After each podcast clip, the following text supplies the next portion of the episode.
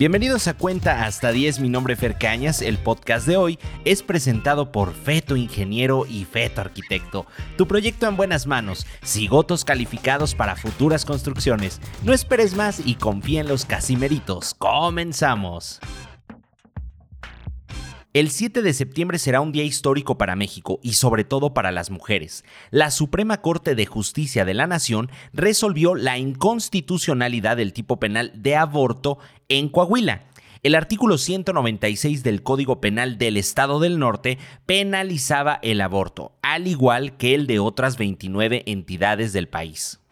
En 2017 se promovió una acción de inconstitucionalidad en donde la Corte le entró al tema y resolvió invalidando las normas que fueron objeto de discusión e incluso fue más allá y estableció un criterio obligatorio para todos los jueces del país, es decir, tiene efectos generales.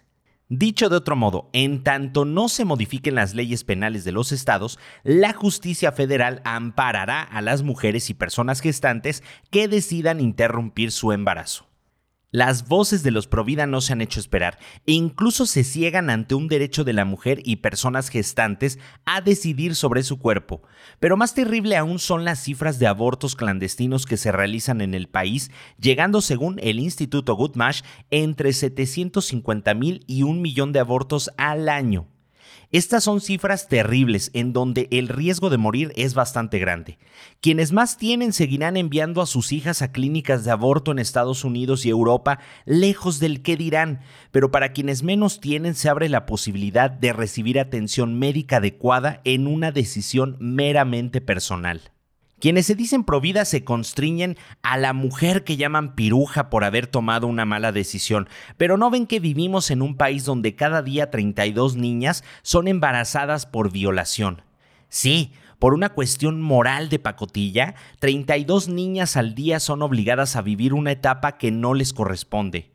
Esto, mis queridos amigos pro vida, no lo ven, porque estos datos duros no hacen ni harán eco para ellos en tanto sus hijas sigan viajando en primera clase rumbo a un aborto seguro. ¿Se harán marchas? Muy probablemente. ¿Se hará un berrinche? También estoy casi seguro. ¿Cuál sería la respuesta adecuada ante esto? Pues para quien decida no abortar, pues no abortar, así de simple. La solución es muy clara la Corte protege a todas las personas gestantes. Quienes decidan interrumpir su embarazo podrán hacerlo de forma segura y salvaguardando su salud. Si tú eres provida y estás en el supuesto de que en el interior de tu útero se geste un futuro ser producto de violación o por haber vivido un momento lúbrico con tu pareja o con persona desconocida en una fiesta, siempre tendrás la opción de tenerlo. Abortar no es de a huevo, o al menos el pronunciamiento de la Corte no dice que tenga que ser así. Si el llamado de Santa María siempre Virgen te llegó al corazón después de recibir el resultado positivo y tu futuro toma otro camino inesperado, pues no abortes. Pero si tu decisión razonada te lleva a tomar la decisión de abortar, hoy en México podrás hacerlo de forma segura bajo el amparo de la ley.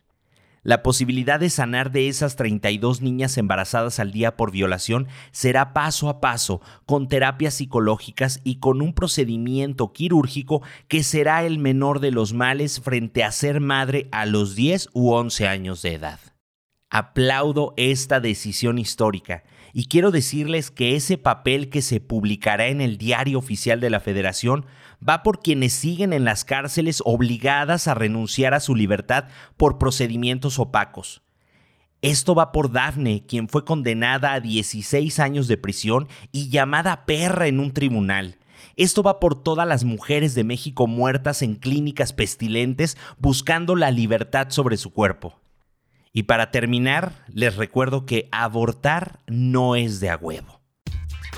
Esto fue Cuenta hasta 10, mi nombre Fer Cañas. Te recuerdo seguirme en todas mis redes sociales como Fer Canas Oficial. Si te gustó, comparte y nos escuchamos hasta la próxima. Agur.